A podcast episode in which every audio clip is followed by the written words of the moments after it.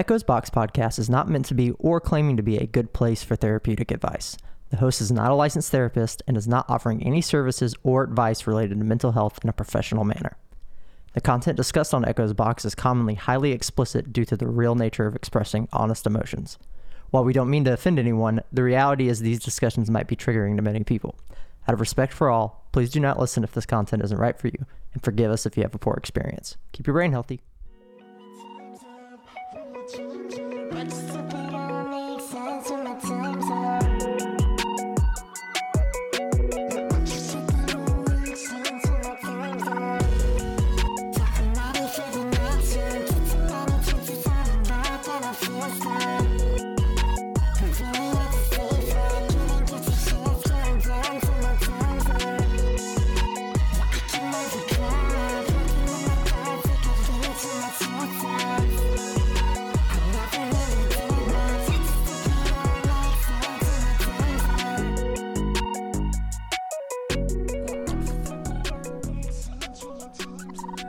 everyone, welcome back to Echoes Box. This is episode 29, Home for the Holidays.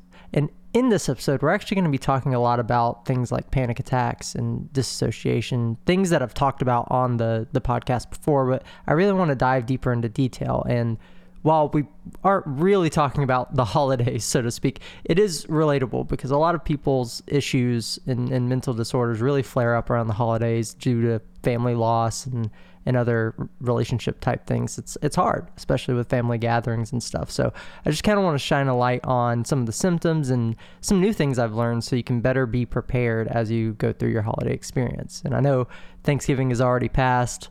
Um, I hope you you survived it just like I did. Um, but e- either way, this will be helpful going forward. And some of this stuff is stuff I learned after Thanksgiving, just talking with different people, talking to my partner, talking to my therapist, um, and it's just interesting and helpful in a lot of ways. At least it was to me, and I kind of want to pass that on to you. But before we dive into the episode, of course, at the beginning, you heard a new song. That song is called Time's Up. It's just a little intro track to a new project that I'm working on. So if you like that, stay tuned. You know, follow me on on Instagram and TikTok and all that kind of stuff, Spotify, Apple Music, all that kind of kind of jazz. It's Jones Music.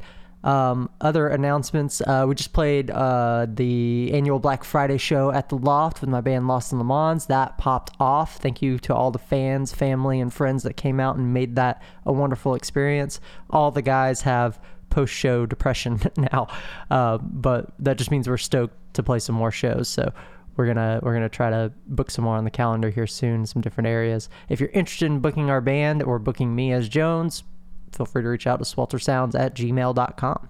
That's the best way. Or reach out to us directly on social media, but your mileage may, may vary there. But we respond either way. We try to, to hop on any opportunity that we reasonably can. We, we like playing the show. So, yeah.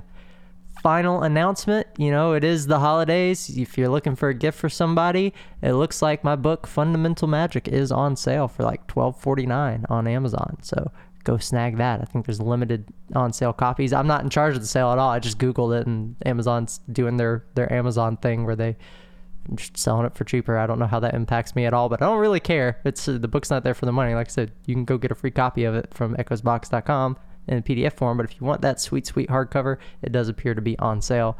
Great gift for the holidays for any of your your witchy or occultist type friends. Um, but yeah, on that note, I'm kind of tired of talking about things related to magic. I felt like they were topical in the last couple episodes. I thought they were fun for, you know, Halloween and all that kind of stuff. But I want to get back into the mental health stuff because that's really the cornerstone of this podcast here. And I've been having a hard time. Like, it's it sucks out here. Uh, things are going good for the most part. I've got some milestones I want to achieve. I've got some blockages that I need to remove from my life, uh, and I'm working towards those, and, and that's good. But it still sucks to have to trudge through, and it's it's really difficult, and especially around this time of year, especially around the holidays. There's so much going on; it makes it really hard to sit down and focus. Even just sitting down and making this episode is a is a chore right now, um, and it normally wouldn't be. Like normally, it's a chore in the sense that I have to I have to get it done, you know, because I want to but now it's like, well, I have to get it done because I want to, and I'm I'm just fucking exhausted. You know, all the events I have to go to, all of the things that I, have have to do all of the people I have to see. It's socially draining and time consuming at the same time. It's, it's it can be miserable. And you know, this year after I want to say at least 3 years, maybe even 4, was the first time I went back to Thanksgiving on my mom's side of the family. And that was pretty difficult. I didn't know how I was going to be treated. I didn't know how I was going to react. I had to do a lot of preparation work in therapy and set up safety nets between my friends and, and my loved ones to make sure that if I was not comfortable, that I had all the tools at my disposal to, you know, not suffer through a, a miserable situation. And fortunately, it went pretty good.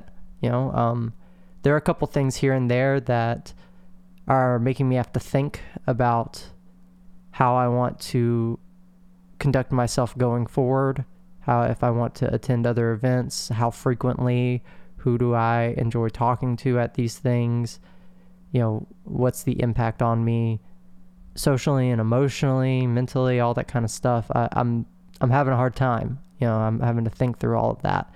And while everything went okay, it didn't change really how I felt uh, deep down. It it's just tough. It's even it's really tough to talk about because I don't know any any member of my family can be listening to the podcast, and that's fine. It's open on the internet. It's what it's for.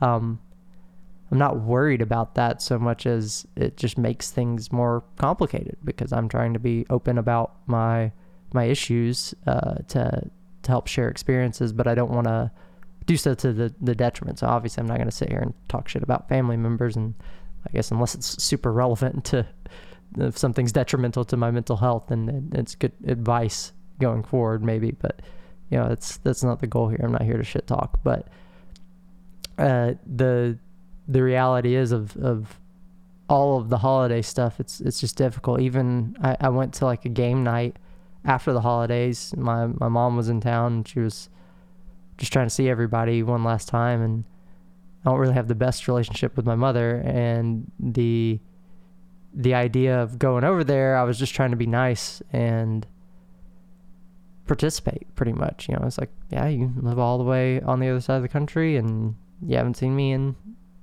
however long. Sure, yeah, I'll come out before you go and we'll play some games. Since Thanksgiving went okay, you know, I survived through that. I can't imagine the games night would be any different.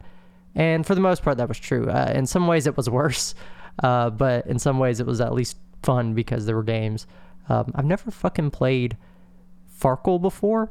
That's been like a parlor game that just kind of sits in in your in your games. I guess in like your parlor games cabinet if you have one of those. If you have like any kind of party games or or whatever, that's like a an old one that just kind of sits there. And it's if you've never played Farkle, it's basically like Yahtzee and blackjack mixed together, which is kind of redundant. But the the the uh, I guess like the straights and, and the point system is a little bit different than Yahtzee, but um, very interesting game. That was pretty cool. And then we played Spoons. Spoons is like something I only hear out of like a 60s movie. you know, you, we're to go play some spoons down at Bobby Joe's or whatever. I don't, I don't fucking know. But uh, that was pretty fun too. That's that's something I'm gonna turn into a drinking game. Spoons was the fucking shit. Uh, my my stepdad they they play that over there in, in uh, on the the west coast, so to speak. Um, yeah, I just never heard of it. And so we played those, and it was pretty fun for the most part. But there were just some conversations that were uncomfortable. And to at least like my mom's credit, some of those conversations that came up came up from her inappropriately airing dirty laundry about conversations with other members of the family that had occurred in the moment. And after the fact, she was like, I apologize. You know, that wasn't appropriate. That was meant for me and, you know, my, my husband and her and my stepdad.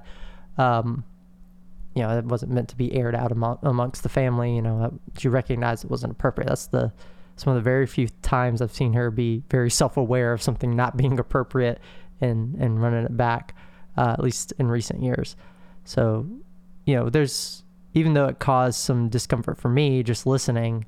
Um, thankfully, I wasn't a direct focus on any of the conversations. Anything that affected me emotionally in those moments. While I say it was worse, it was more anecdotally worse. It was worse because I perceived things in a way that made me uncomfortable. It's not because anybody directed anything at me. So in that sense, that's why things did ultimately go okay. Nobody really harassed me or, or caused me any problems. Everybody's pretty nice to me overall. It's just the the conversations and how people treated each other is more of what made me uncomfortable. And over the years, with most of the the family that I have, that has been more of the issue is not so much how I'm treated anymore because I removed myself from the situation. You remove yourself from the situation, nobody treats you like anything anymore. They can say what they want behind their behind your back, they can have their theories, they can project all they want, but they don't know you anymore. You're removed from the situation, they're not talking to you, you're not part of these discussions. But other people are and they talk to each other and you observe kind of how they treat each other and I've always thinking back on on it and working through therapy through this, I've never really liked how my family on that side of things treated each other. Um, and I didn't notice it. I always thought it was just, oh, this is how families act. But then over the years, I've seen, especially as an adult, it's one thing as a kid, because as a kid, your parents are just kind of figuring shit out, especially if you're the only child. You know, they, they don't, they're doing their best in some respects. That doesn't mean it's okay for them to do horrible things or, or neglect or mistreat you in certain ways or, or not manage their own mental health it doesn't make any of that okay, but at least you can understand that they really don't know what they're doing. There is some aspect of forgiveness in that and understanding that you might be able to pull forth. Now, obviously, it depends on how you were raised and what's what's going on, but that kind of stuff I understand. But as I got older, uh, everybody still being treated the same way didn't make any sense. And I would go over to other people's family functions and notice that's not how they fucking act they don't treat each other that way. There's always like, you know, the awkward uncle trope or whatever. And somebody, eh, there's bound to be somebody who is inappropriate and, and fuck something up. But at least in those moments, everybody else is rational and is like, whoa, don't talk like that to so and so. Or it's like, hey, chill out. Like, we understand your feelings. Yeah. There's, there's other ways to handle that that are all far more appropriate than how I've observed my family doing it. And that's kind of been what's made it hard to come home for the holidays, right? That's kind of where this comes from. So, one of the biggest things I was worried about was not being able to manage my anxiety well. Um, and so I worked with my therapist. We made sure I had the the right medicine going into it, um, which is for me it was just my my Xanax, making sure I took it the right dose at the right time to just kind of mellow out so I mean, I was zanned out at Thanksgiving, but not in a not in a bad way, in a, in a, in a way that made things not so scary. That made it manageable. I was able to get through things without really thinking about too much. You know, anytime there was a comment made about asking me if I was going to eat or my weight, you know, it was kind of triggering to my body dysmorphia and my eating disorder. But it kind of just hit me in the face real quick, and I was like, okay, you know, that's annoying. I wish you hadn't said something like that. Um, but I'm not to make a scene of this. I'm not to even respond. I'm just to be like, yeah, man. Yeah, I'm here to eat. It's fucking Thanksgiving. It's exactly why I'm here. Shit like that. Um, but I was scared of being on the verge of panic. And I don't, I mean, I can't really control whether I would have had a panic attack there in the moment or not. But I, li- I would like to think that I would probably disassociate first. And then by the time I got home, I'd be so overwhelmed, I would probably have a panic attack. But that didn't happen because I prepared. Uh, I took my medicine. I worked with my therapist on things to say in response if I did feel like somebody was basically interrogating me and be like, "Hey, man, you know the the biggest tool she gave me is because I did I just didn't know what to say. So she was like, well, "Why don't you say, you know, that's not really appropriate for this Thanksgiving conversation." And obviously, you can adapt that in any way you want. You know, Thanksgiving conversation, Fourth of July, Christmas, whatever. But just calling out and be like, hey, that didn't really feel appropriate right now, or I didn't come here to be interrogated. Yeah, that's a little bit more abrasive to, to say in response to something. But if somebody's being abrasive towards you, that's kind of calling them out in that moment. And you can kind of take it from there. Like that's the initial response. Hey, that's not really appropriate, or hey, you know, I didn't come here to talk about that kind of stuff. You know, I'm trying to enjoy this with you guys. And if that's all you want to do, then leave. Like I'm just you need to get up and leave because if they're not going to respect that boundary, if they're going to try to make this like some kind of faux intervention or, or family superseding, that's just gross. It's gross and uncomfortable. That's not what you're there for. You're trying to jump back in and be comfortable around these people and see if you even want to come back. And if you're being treated that way all the time, why would you want to come back? Um, and like I said, thankfully in my case, I, I think I only had to use the phrase once, and I mostly used it jokingly, just because my one of my cousins was being a little bit abrasive in his approach. But even even still, I knew he he was trying to communicate that he missed me. He, he wanted to see me around. That's that's what he was trying to say, but that's not how he fucking said it. He was like, "Come around more." And I was like, "Damn, dude! Like, I didn't come here to be interrogated." yeah. I, so it was kind of joking response, but they they kind of took it seriously because they were, I guess, they were scared of walking on ice or something with me. But you can't really walk on ice with a shattered floor that's already broken. They weren't walking on ice. They weren't stepping on glass. All those metaphors. It, it, it was already shattered and broken. They were stepping on fresh wounds, if anything else, and it, I'm kind of numb, especially being medicated. It's like I don't care. Like say what you're gonna say. I would rather you be real with me and and say what you're gonna say, so that way I know how to process this. I know how I'm gonna be treated here. You know, um, so I I wanted to talk about that a little bit just to because I know other people experience things like that and it's particularly difficult around the holidays when you feel like you're forced to see these people. And I want to one say you don't have to go. You don't. You straight up don't. I didn't go for years. There are no real consequences. Um, now, it is scary to think people might blow up your phone. They may harass you for a bit, but guess what you can do? You can block them they show up at your house uninvited and unannounced, call the police on them. You can take their extremities and fire them right back if it comes to that. And I understand that can be stressful, and ideally you don't even want to deal with that. But if if they have any sense when you communicate at least once, you know it's important not to just completely go ghost. You know, I kind of kind of did, but um, I was prepared. I, I did not mind going to the extreme and firing back if I felt it was necessary. But you can be a little bit more reasonable than I was. You you can be more reasonable and be like, hey, I don't really want to do this.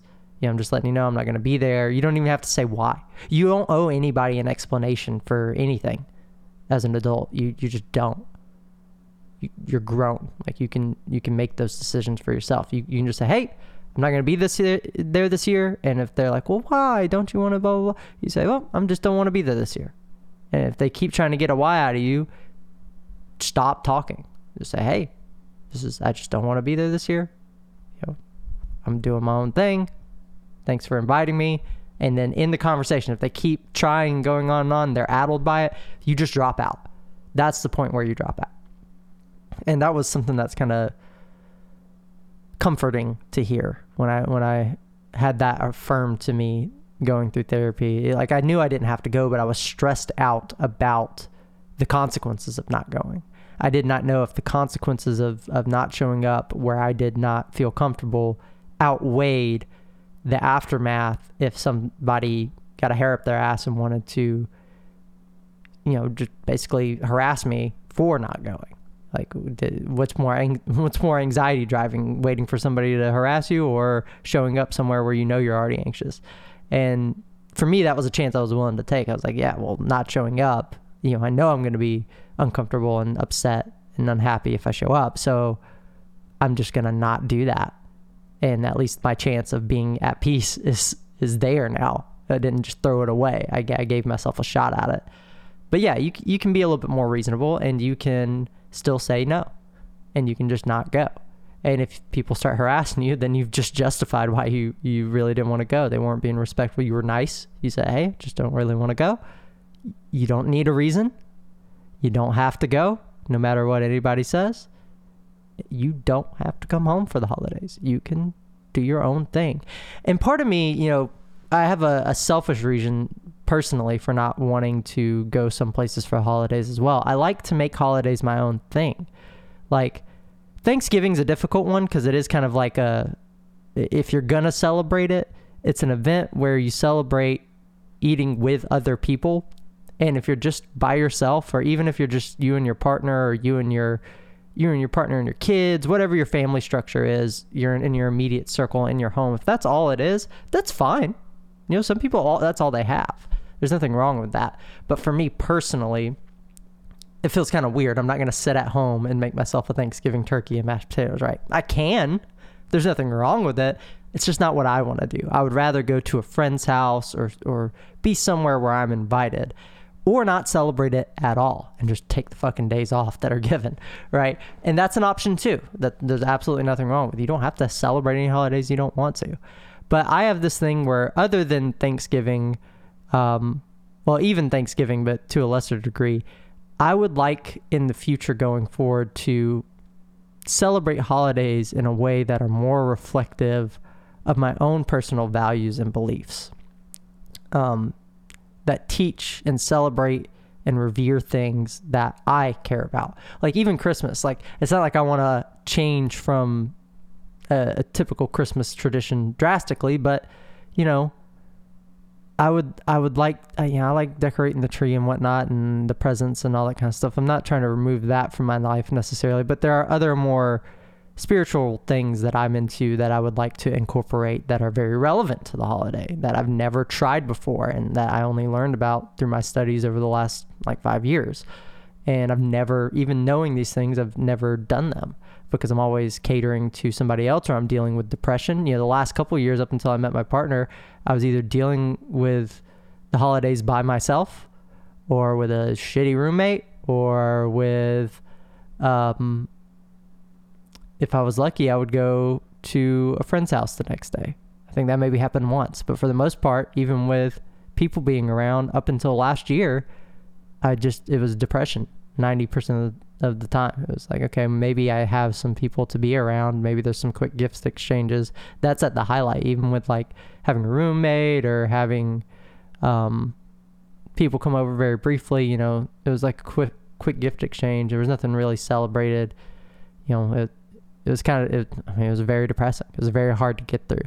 And then my partner has a hard time with Christmas for different reasons and it was nice cuz last year I could be like, "Hey, you know, we don't have to do anything.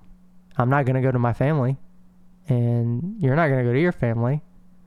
And this is hard for you to deal with on your own. So what do you want to do?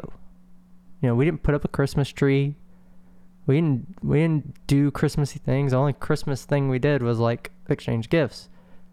But all she wanted to do was go look at some Christmas lights, and we ate Waffle House because that was the only damn thing that was open. Worked out great, fantastic. I would do that every single year if that's all I had to do. But that's not all I want to do. Like there are different things I want to incorporate, and there's other holidays I want to do that too. And if I'm having to make time for family that doesn't care about those kind of things, that means I have to make a decision because I'm not going to have time to do both.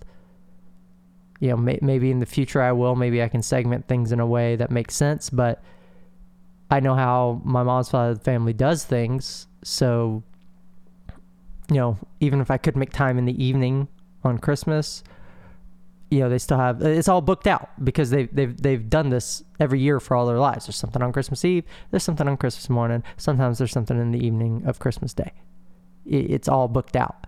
And it, yeah, you can jump around and you're like, well, I'm just going to go to this, but not that, and this, but not that. But that's exhausting.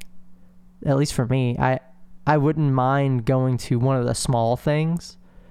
Like to me, Christmas morning is out of the question. I'm never going to do Christmas morning ever, ever again because going forward in the future, that's going to be reserved for me and my family when we get up in the morning. I don't even think I want to invite other people over. There would have to be a new tradition started. Like that's what I've grown up with. Is uh, and usually my house was the host for people on Christmas morning, and it was. It, I'm not saying it wasn't fun and enjoyable as a kid at the times, but when I think about my family structure going forward, I don't want that.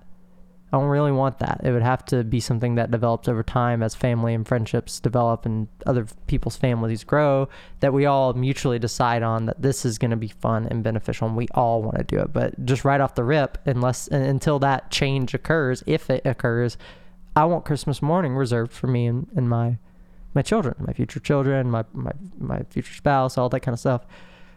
Whatever me and my partner decide to do, that's that's how I want to do that. Um but, you know, maybe we go to a Christmas dinner somewhere else in the afternoon. Maybe we don't do our own thing there. Maybe we host it. Anyway, the, the point is is that you're not beholden to the standards that you were raised if you want to do something that's better by you, do it. You don't have to go to the other things. You can create your own traditions and holidays. And if it makes you happy, you should do that, even if it's a little bit more work.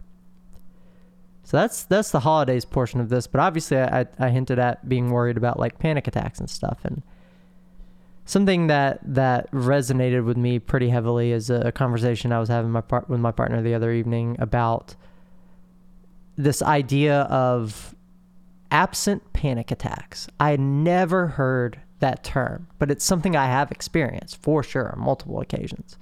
Um, but she was she was describing to them to me in the context of PTSD, and she was like, I don't really even know if that's what they're called, but that's just the best way that she would describe them. I think it's pretty accurate. Um, but I looked into it a little bit more, and it's really a another symptom uh, called depersonalization.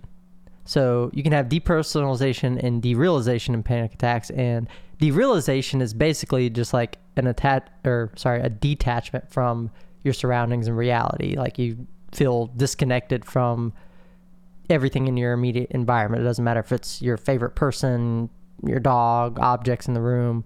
You just are completely detached from your surroundings. Depersonalization, on the other hand, is just like disassociation in a lot of ways, at least the common hallmark points of it, where you're basically detached from your body and you're kind of observing yourself from a distance. Um, and obviously, there there are way different like experiences people have with this. Like in the context of PTSD, my partner described like basically having visualizations of the thing that she was freaking out about in front of her face, but she was still observing herself and going through the motions of continuing to work and be productive. But at the same time, even though she was functioning, it's like her brain was like, hey, you're freaking out, but we're going to protect you by depersonalizing now. And you're going to be freaking out. Your heart's going to be racing. All the other typical symptoms of a panic attack are going to be occurring at this moment, but you're not going to be outwardly breaking down, crying, freaking out, whatever your experience with your typical panic attack is. Instead, she's going to continue to do her job at work and just be freaking out on the inside. And that is a depersonalization panic attack and I've experienced that before. I remember being in um, in Oregon visiting with some family, and we were at this gift shop, and I'd been very uncomfortable and traumatized the whole week. I was not being treated very well. Um, we were walking through this little shop, and I was disassociated half the time, like truly just not even experiencing anything. I don't remember half of that trip. Uh, anything fun we did, my brain was just, woo, I'm not here anymore you're going to go through the motions and you're going to come out the other side and be like, oh, well, I'm, I'm back at the house. And it was miserable. I hate, I hate that. Um, but I remember walking through a shopping center and in this little small town and there were these cute little plates and stuff like that. And then I just felt my heart rate go up. I was like, oh shit, I'm freaking out. Um, and then I just felt like what was disassociation in the sense that I kind of had this out of body thing where I was just kind of watching myself go through the motions of it and by the time anybody like I remember my mom asked me, "Hey, are you okay?" And I was like, "Yep."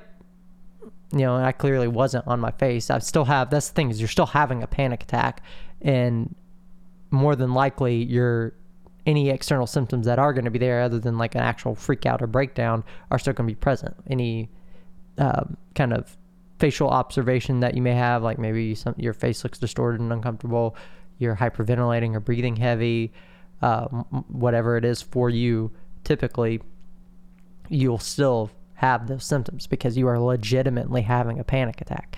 I didn't realize I was having a panic attack at the time. Um, you know, I thought I was just disassociating because it's what it felt like in the experience. But then by the time I came to, I actually did eventually break down later and had a full blown panic attack uh, that was more outward. But it's because I'd been sitting in. I'd actually been having fucking panic for hours that whole day. It was it was terrible, and I just wanted to talk about this because um, I this is the first time I've been able to put a label on it. So whether you call it an absent panic attack, like I said, I kind of like that name, or you want to associate it with panic attack that has an observation of derealization or depersonalization um, at least you know what it's called. and you kind of have an idea of what the baseline symptoms are now. You know, derealization is you know dissociating or um, sorry, derealization is uh, no longer identifying with the objects in your immediate space, objects or people, anything. You just are not aware of them. You don't care. You don't have any association with them anymore. It's like you're out of reality, derealization. And then depersonalization is more like uh, the disassociation where you're kind of floating in and out of the body experience uh, and watching yourself go through the motions. This is not always like a third person camera. Like all of these things are nuanced. This is just to give you an idea of what you might experience. And if you have experienced this before, you can kind of put two and two together and be like, okay, well, was I disconnecting from reality or was I depersonalizing?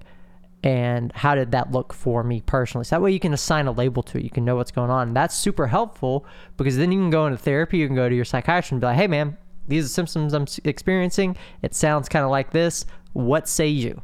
Can you help me out here, figure out what this is, and help me, of course, go from there and figure out how to uh, manage this better? That's really important. As far as disassociation goes, I personally have had a lot more of those episodes lately rather than panic attack. And that's something that happens to me week to week and I don't really notice it. Why? Well, because I was disassociated the whole time. Um, I very frequently will be working and I'll be like working on a report or something and I I will it'll be like I closed my eyes and I wake up and the report's done. It's like a blackout for me a lot of times lately. Um, and in the moment, I do recall like watching myself do it. I know I did it. I did the thing, and I clearly did the thing because it's in front of me. But it's like I just went on complete autopilot, and I have a hard time remembering all the details from it. I can just remember clips of me watching myself doing the thing, but otherwise, it's kind of like a blackout. Um, that's commonly how I experience it, and it's it's annoying. It's very annoying because I lose chunks of time. I lose chunks of experiences. I don't get to have them I remember uh, at the show, even I had a moment um, that I made sure to vocalize. I was like, I just finished talking to somebody that kind of stressed me out, and my drummer needed help uh, bringing his gear up to the stage. And in the moment of finishing talking to the person that was kind of stressing me out, I disassociated. And the next thing I knew, I was on stage. All the gear was on stage next to me. And I saw my drummer setting up stuff. And I looked and I was like, hey, man, I, did I help you bring that up here? Like, we, we did that? Like, clearly, I can clearly see that the shit's on stage and I'm on stage with him, but I don't know if I helped him like I said I would because I didn't, I lost that chunk of time.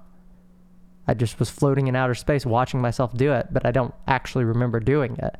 It's kind of like a dream, like observing a dream. And he was like, "Yeah, man, it's all good." So I'm sorry. Like I just disassociated very, very hard, and I wanted to make sure I, I helped you. He was like, "Oh no, it's all good. Yeah, we got it up here." I was like, "Cool." That that was minor, right? That wasn't a big deal. I did the thing. Nobody, no issue. I didn't miss out on something spectacular. And, and never do I have a problem where I disassociate and I fail at something. Like I disassociate so hard that I mess something up at work or I mess something up while playing music or whatever it is, my body kind of takes care of it. Whatever it is, it's like I'm still conscious. I'm just not conscious. If that thing, if that makes any sense, it's really hard for me to wrap my brain around because I don't fully understand how my body. It feels to me, at least in the observation uh, land, so to speak, it feels to me like I'm watching my body do things on autopilot almost as if muscle memory, but it can't be muscle memory because I'm solving problems, I'm doing intricate things. In fact, the only time I don't disassociate ever is doing creative work. Like right now, to me, this is creative work. I have to think a lot differently. Uh, maybe it's activating a different part of my brain. When I'm working on music, I don't ever disassociate. Um, when I'm playing music, that can be a little bit different.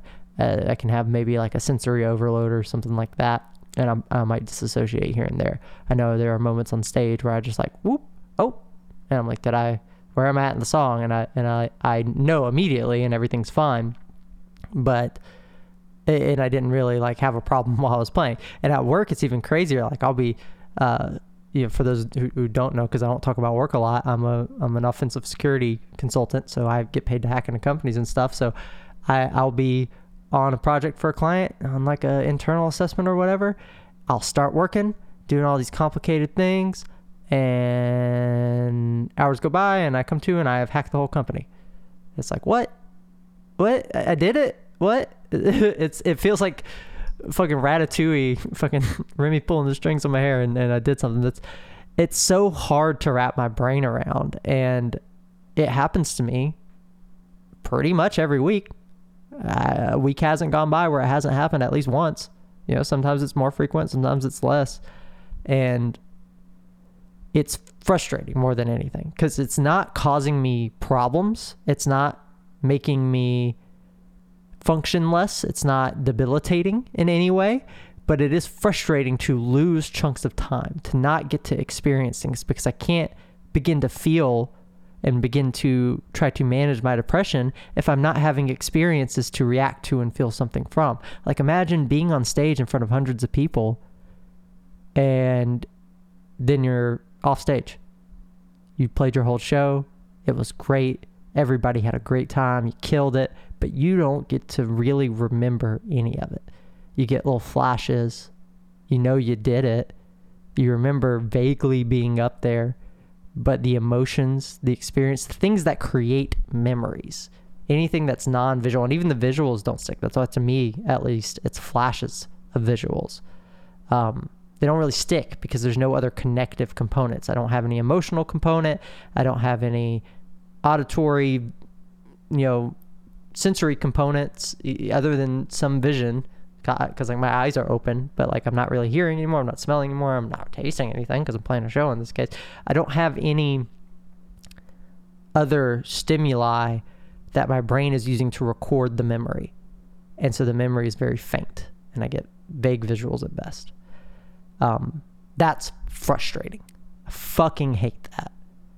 You know, in some ways, it's my body Uh, I mean, I, m- the way I've learned in therapy is that my body is responding to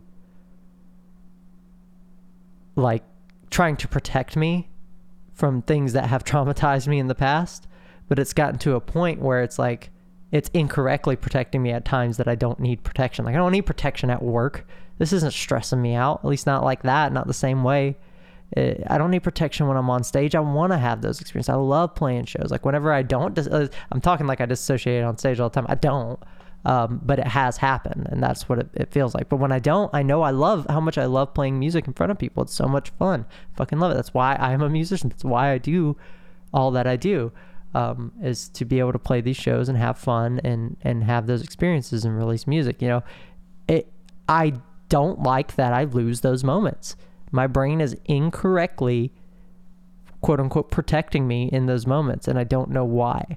Um, the only rational thing i can figure is that perhaps the appropriate stimuli maybe there are certain chemicals that are arising in reaction or response to excitement or an event of some sort that make my brain all of a sudden think oh well, we're going to protect him so he doesn't shut down and we're going to carry him through this. I'm like, no, no, I'm fine. Like, pick a different moment for that if you're going to do that at all.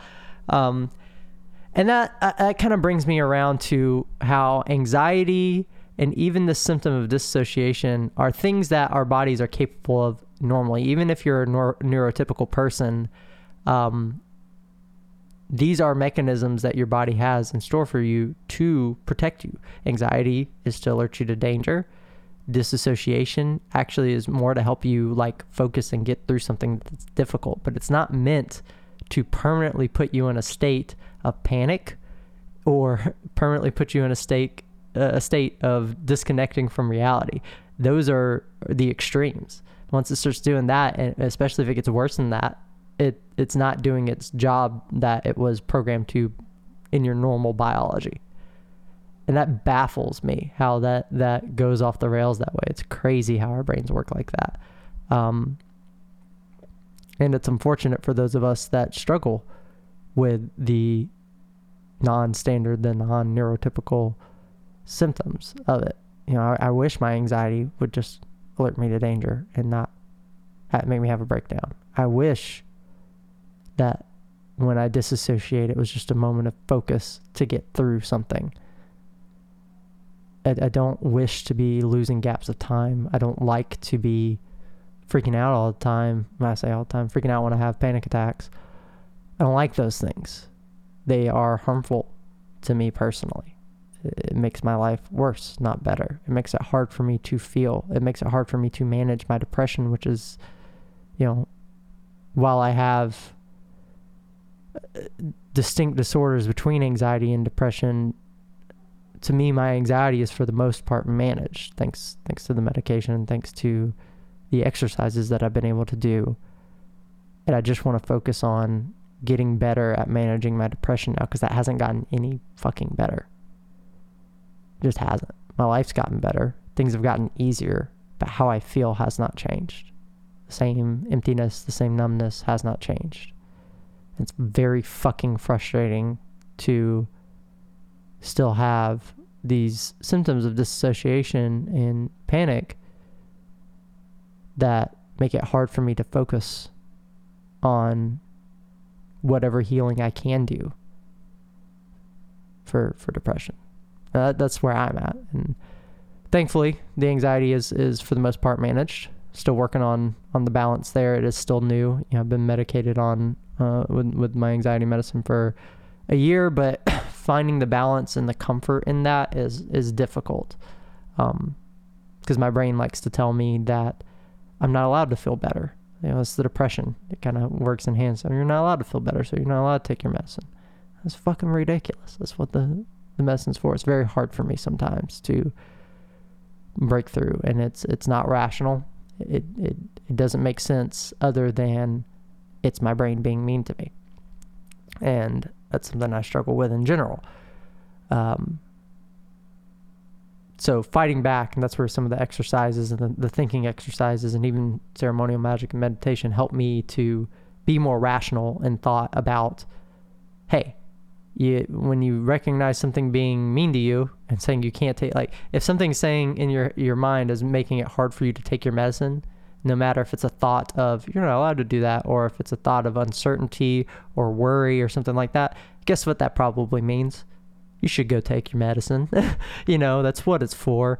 Um, and thankfully, I have those tools. So I do foresee that getting better and better. And I am excited for that to get better. Um, it's already manageable, which is great. It's a huge improvement. It doesn't really change the dissociation, which is frustrating in its own right. That's an issue that stands on its own. I think that's more commonly associated with depression anyway. Um, but it hasn't changed based on how my anxiety has gotten better at all. And it's just fucking frustrating. So I wanted to just air that out and be like, hey, this is what these things are. This is how I experience it. You know, it's it sucks. Um, but at least we can we can know what it is, right? there's a lot of power in knowing what something is, knowing what to call something, not because there I think I like, what is it? Um, fucking the, the movie with the, the Conjuring, maybe The Exorcist, whatever the series is. No, it's, it's just the Conjuring series, right? Um, it's like there's power in the name and they have to figure out the name of Valak the demon or whatever it is. I don't remember which Conjuring this is um, and once they know the name, they can banish the demon. It's, that's not how it fucking works, dude. It, it, knowing the name of something is helpful because you can do research. It's helpful because you can talk to your doctors. It's helpful because you can talk to your therapist. You can talk to your friends and family, people that you trust, and you can have a name and definitions to identify this with. And with the help of love from your friends and family, with the help of your healthcare professionals, you can actually take this information and make a plan to try to get better. And, you know, I've talked about this before. It's frustrating because mental health is hard. There's not a guaranteed cure for things, but people do get better. I'm, I'm, I'm getting better in some ways. I'm, I'm proof of that. It's worth trying.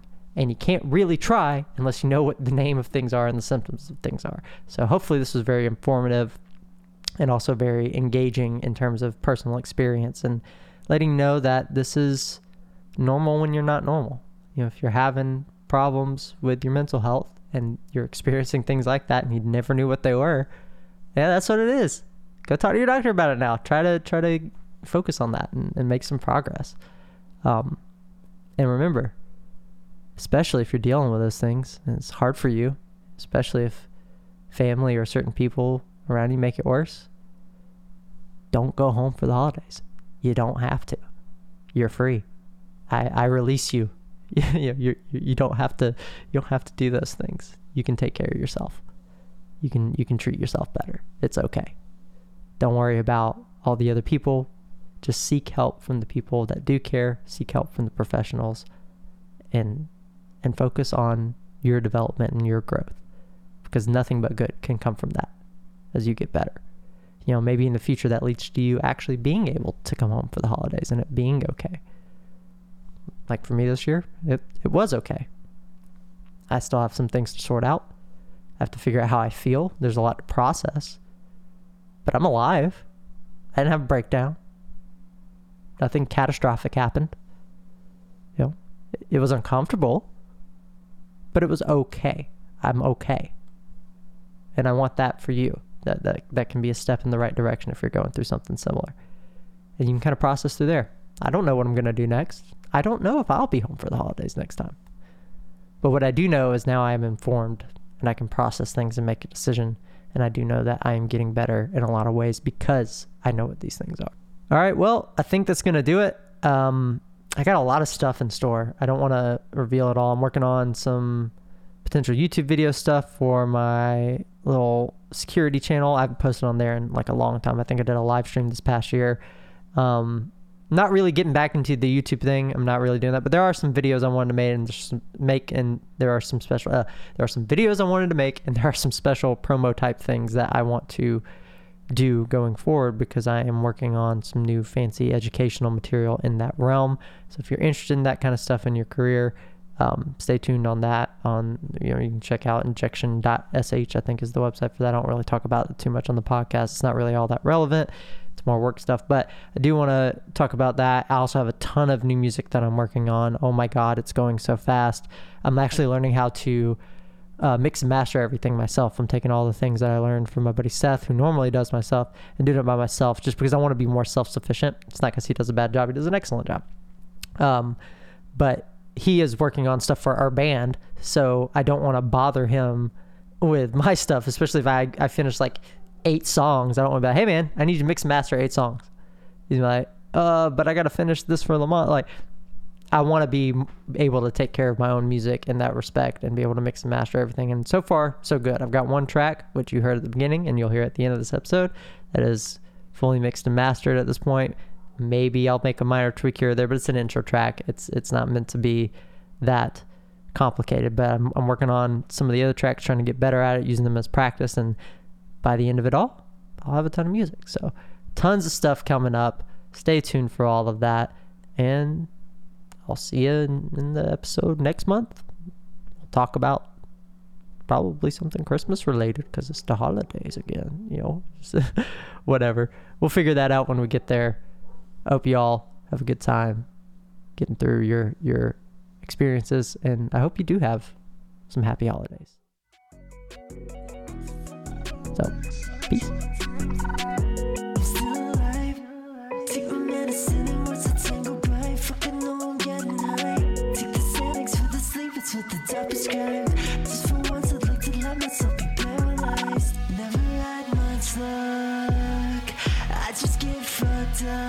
Too much